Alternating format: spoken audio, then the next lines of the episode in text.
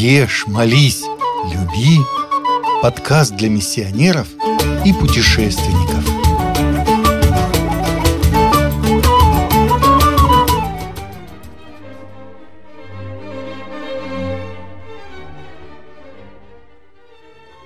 Австрия. Австрия – одна из самых благополучных стран в мире – это царство чистого воздуха, домиков с черепичными крышами, горнолыжных курортов, пунктуальных людей и неподдельного дружелюбия. Самый старый город на территории современной Австрии – Лиц – был основан в глубокой древности в 15 году до нашей эры. В целом, австрийскую кухню можно охарактеризовать как очень сытную и довольно жирную – Австрийцы любят плотно поесть, всегда на их столе есть мясо, говядина, свинина, баранина, дичь, птица, ценятся и потроха. Из овощей преобладают капуста и картофель, но широко используются и коренья – петрушка, сельдерей, пастернак. Распространены здесь и мучные изделия – клетки, лапша, блинчики. Венский шницель – самое известное в мире национальное блюдо Австрии. Его изюминка заключается в том, что готовится оно из свежей телятины. К нему обычно подают картофельный или капустный салат. Кайзершмарин – омлет, приготовленный особым образом. Чтобы его получить, помимо стандартных яиц и молока, повара используют муку, сахар, корицу и изюм – Перед подачей на стол его посыпают сахарной пудрой. Самым известным десертом считается яблочный штрудель. Его приготовление требует особого мастерства, ведь настоящий австрийский штрудель должен таять во рту. Из известных австрийских блюд можно назвать торт «Захер» шоколадно-бисквитные коржи, перемазанные абрикосовым конфитюром и залитые шоколадной глазурью, имеют утонченный и неповторимый вкус. Австрия – страна католическая. Таким образом и свадьбу справляют в день торжественного венчания. К такому серьезному событию молодые начинают готовиться за полгода – Священник назначает будущим супругам несколько встреч, в ходе которых старается как можно лучше подготовить молодых к жизни в браке. Свадьба, заключенная просто гражданской росписью, не принимается, должна состояться церковная церемония. В день знаменательного события, нарядившись, молодые садятся в самую красивую машину свадебного кортежа и направляются в церковь. Сразу за молодыми в церковь входят детки, которые несут корзинки с цветами. А если в церкви молодых обкидали зернышками риса, то в их совместной жизни все сложится наилучшим образом.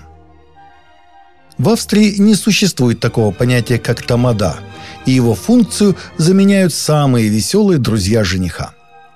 Кульминация трапезы – похищение невесты – Жениха сначала отвлекают, а потом похищают его супругу с букетом и прячут в каком-нибудь другом ресторане.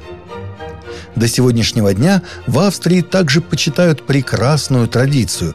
После свадьбы отправляют каждому гостю фотографию молодоженов, на которой ставится благодарственная подпись за дары, преподнесенные в честь такого знаменательного торжества – в XIX веке при входе в церковь порог полагалось переступить правой ногой, чтобы быть счастливыми долгие годы.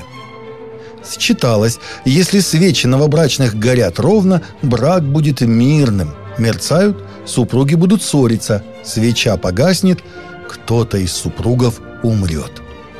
А плачущая невеста будет смеющейся женой. В доме, где праздновалась свадьба, молодые выдерживали испытания. Новобрачной передавали самый большой пирог в виде венка или кольца. Она бросала его через голову в толпу, и каждый старался оторвать от него кусочек, что сулило приобщение к благополучию. Потом начинался обед.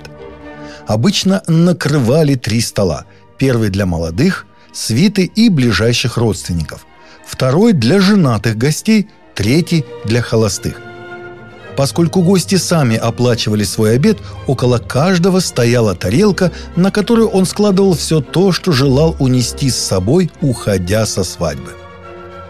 Во двор нового дома молодые входили не через ворота, а через дыру в заборе, за что должны были заплатить выкуп. На пороге их встречала мать жениха, она благословляла их, подавала на расшитые подушки ключи от дома и продукты. Жених переносил невесту через порог на руках. Традиции имеют свойство меняться, так с середины 20 века стало принято в день свадьбы сажать деревья в общественных парках. В некоторых городах выросли целые брачные рощи. Действующая Конституция исключает предоставление каких-либо привилегий на основании религиозной принадлежности. Большая часть населения страны считает себя католиками – Римско-католическая церковь официально признана государством в качестве основной. Для обеспечения нужд церкви введен однопроцентный налог на доходы католиков, который называют в числе причин сокращения численности последних. Ислам в Австрии насчитывает около 300 тысяч приверженцев. В основном это иммигранты из Турции и стран бывшей Югославии. Также есть небольшой процент иудеев, а буддизм был признан как официально существующая в Австрии религия в 1983 году. Австрийцы очень гордятся тем, что Моцарт был их соотечественником. Такова Австрия изнутри.